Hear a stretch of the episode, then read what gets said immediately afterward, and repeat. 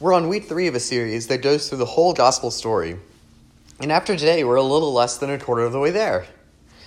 The goal of this series is to get a sense of the whole story of how God has been rescuing the world through his people, beginning with his covenant with Abraham in Genesis and ending with the fullness of God's presence returning to the new earth. I also really hope that as we continue through this series, that you'll get a sense of how beautiful the story of God's rescue of the world really is, and that you'll be excited to be a part of it. This story has been profoundly motivating for me, and whenever I feel discouraged in doing what God has told me to do, or tempted to take a shortcut here and there, it's always helped me to remember this story, to remember that I have the privilege of being a part of how God is saving the world through the church. It reminds me of how God loves me and gave himself for me, so that I can be part of his family. And it reminds me that even small sins are part of a force that is actively unmaking the world, while even small acts of loyalty to God are amplified by his power to do great things for God's kingdom. So, since we're on week three of this theme, let me remind you a bit of where we've gone so far. When God created the earth, the earth was simply formless and void. It was nothing but chaos, but God brought order to it by shaping it into something beautiful and good. He created humans as the highest expression of his goodness, but the humans rebelled against him. The natural result of rebelling against the creative, created order was introducing the force of sin, which leads to death. Rejecting the creator of the world meant that humans were exiled from his presence, and without God's presence, the world would slide into non existence. The world was being unmade, falling back to the chaos which God triumphed over in creation. In story after story, the world spiraled more and more out of control, leading to curse after curse. But God reversed this pattern by making a covenant with Abraham that said that God would bless him, and whoever blessed him, he would bless, and whoever cursed him, he would curse. Not only would Abraham and his descendants be blessed, but the whole world would be blessed through them. The next week, we talked about Balaam, which was one of hundreds of stories about how God was loyal to Israel even when Israel wasn't faithful to him. It showed that the relationship between God and his people is far greater than even the most religious people could have imagined.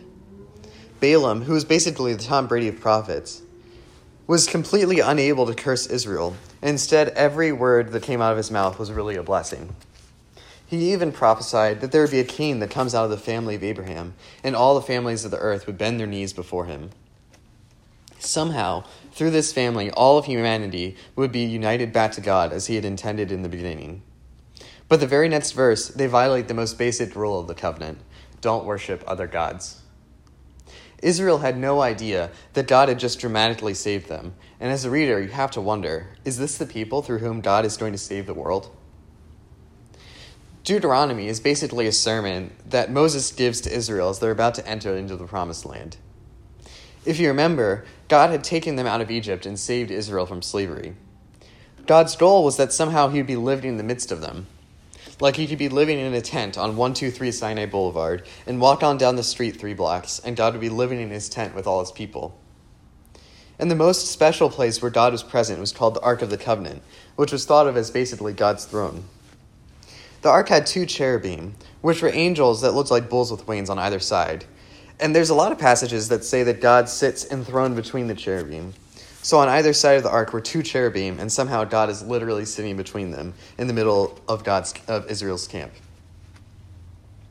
The way that God was living up close and personal with the Israelites here is a lot like how he's living with Adam and Eve in the Garden of Eden. In Genesis 3 9, God is casually walking in the garden in the, in the cool of the day, right next to Adam and Eve.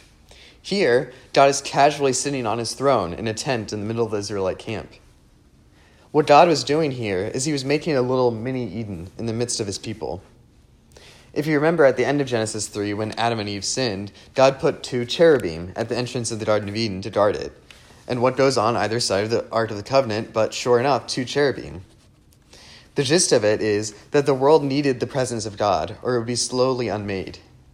To start to remake the earth, he made a space for him to live up close and personal with Israel.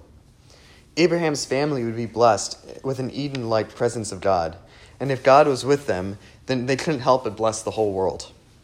And through them, the whole world would be remade so that God could live with them all, just like in the beginning. But as you might imagine, it's not always so easy for sinful humans to live three doors down from God. Just like in the Garden of Eden, sin tends to drive a wedge between God and humans so that God can't be present. It was that reason which meant that when Adam and Eve sinned, they had to be exiled away from the garden and away from the presence of God. To keep that from happening, God gave a whole lot of rules in books like Leviticus that basically tell you how to live when God is sitting on his ark three doors down. As you can see, our sin has seriously complicated what it meant to live with God. In the garden, all you had to do was avoid eating from a certain tree, but now there's a tons of rules about how you can't eat pork, you can't sow your field with two types of seed, along with 10 super important rules about God's main priorities. The basic rule that God sets up is the same as the one in the garden. If you follow God's rules, you get to live with God and the world can be remade. If you don't, you'll be exiled from God's presence. Now you might be thinking, geez, God is making it a ton of work for his presence to be with Israelites. In fact, there's a lot of Christians who believe that the law was meant to be way harder than it needed to be. But there's two main ways that I think that idea goes wrong. First of all, this kind of law was exactly the kind of thing that people from this area and time period wanted so badly. The other kings in this area, like Baal and Marduk and Ishtar and Asherah, made it really hard to know their will. There's an entire science that ancient people created called divination, where they tried to figure out what the gods wanted. They might slaughter a sheep and look at its liver and say, hmm, there's a line of tissue right here. That means that Baal wants a sacrifice. Or they'll look at the sky and say, hmm, the North Star is a little bit off kilter. That means that Marduk is going to kill us all. They created massive books called Omen Compendia that were supposed to tell you how to figure out the will of the gods. But even then, divination was notoriously inaccurate, and so you basically never knew what the gods wanted. So, yeah, that's the alternative. But here, God is putting all his cards on the table and says, Look, if you do this stuff, I'll live with you and you'll be blessed. God doesn't play games with us, and He doesn't change His mind, so we can always know more or less what God wants from us. Second, God was only really strict about two big commandments love your neighbor as yourself, and don't worship other gods. When you get into Old Testament history, nobody is ever really punished for stuff like sowing the ground with two types of seed or wearing polyester. They get punished because they worship other gods or they do just some un- unthinkable, flagrant evil to other people it's not just that God's standards were so high that the law was impossible. It was that the Israelites are bad even by human standards. And we are too. Most of us know more or less what's right and wrong, even without reading the Bible. But we screw it up pretty badly all the time anyway. There's a pretty strong idea in our society that all we need to, to, to have to be virtuous is to educate everyone a lot. Be, that being a better person is just a matter of teaching you more stuff. But that's clearly just a misdiagnosis of human problems. In fact, sometimes knowing more stuff just makes you better at giving excuses for why you do stuff that's obviously wrong. These people studied their law, the law their whole lives, but they couldn't even follow the most basic stuff. In fact, that really shows us just how easy it is for us to screw up the most basic things. We don't simply sin by forgetting that we shouldn't eat pork or small things like that. We sin in deliberate and obvious ways. We are thoroughly broken, and we need God, or we ourselves will slip into chaos. In fact, through both the Bible and archaeology, we know that the Israelites were actually pretty good at following the small things like not eating pork or not making the right kind of sacrifices. When archaeologists discover Israelite villages, villages, the main way that they know it's Israelite is that there's practically no pig bones there. So they didn't raise pigs because the law said they couldn't eat them. Check. But what we do see is a ton of idols all over the place. Every house had two or three carved idols. And that's pretty consistent with what, with what the Bible says.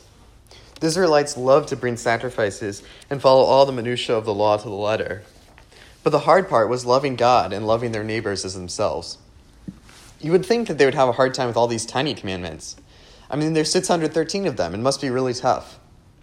But they were actually pretty good at following 611 of them, but they were completely awful at loving God and loving their neighbors as themselves.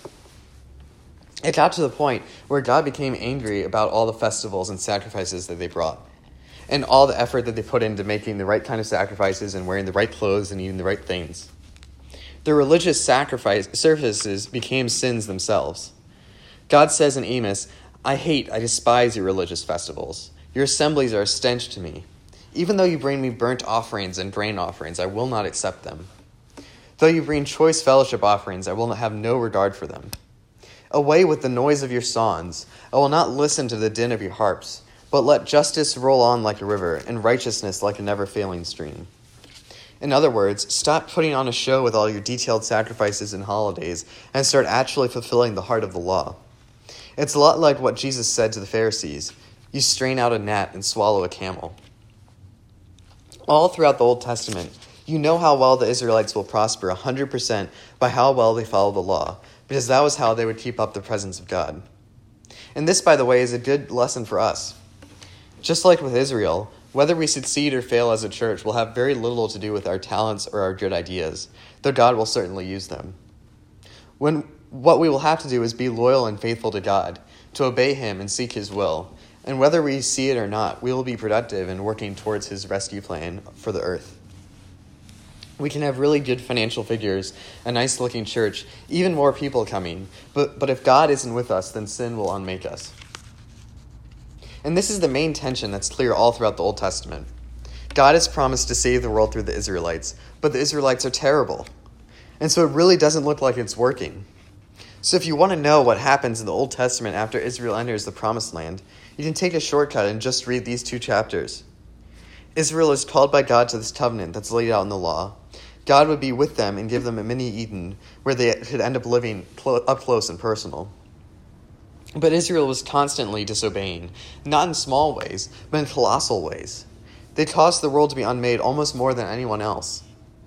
God put up with it for hundreds and hundreds of years until, just like in the Garden of Eden, God sent his people into exile away from him. But even then, God was gracious enough to bring them back from all over the earth. God is saying all of this hundreds of years before it happens. He says, Obey the most important parts of my rules, and you're going to be blessed and stay in the land. But I'll tell you right now that you won't do that. You're going to be sent into exile, but I'll find a way to bless you anyway. And so, this exile wasn't merely going to be a punishment. Israel would be scattered over the whole earth, but that would sow the seeds of his coming worldwide kingdom hundreds of years in advance. By the time you get to the New Testament, there's practically a synagogue in every city in the world, and that's no accident. Even Israel's failures and sins, which sent them into exile, were actually part of God's plan to unite the world to himself.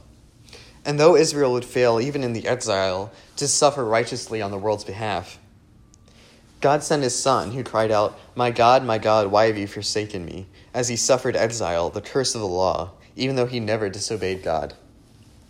Jesus completed everything that Israel was meant to do, and so he purified a new people, not just from Israel, but from every race, ethnicity, or tongue. Jesus came as an Israelite, fulfilled the law, gave a new law at the Sermon on the Mount, and did everything that Israel was meant to do. That way, the curse of the law falls on him, and the blessing of the covenant is extended to the whole world. And finally, that means that we can have the presence of God in an even more intense way than the Israelites did. The Israelites had God in a tent, but we have Jesus, who is Emmanuel, God with us, and he came to us in bodily form, in a way that we could see, touch, and smell. And now he gave us his Holy Spirit, so that this presence of God is always with us. And that empowers us to do not just the little minutiae of the law, but to fulfill the commandments of loving God and loving our neighbors. What that means is that if you want to resist temptation or find the strength to do what God calls you to do, the best way to do it is to pray. And that's not just a platitude.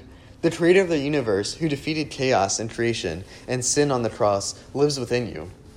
And the only way that anything goes right is because of the presence of God, so why not acknowledge Him?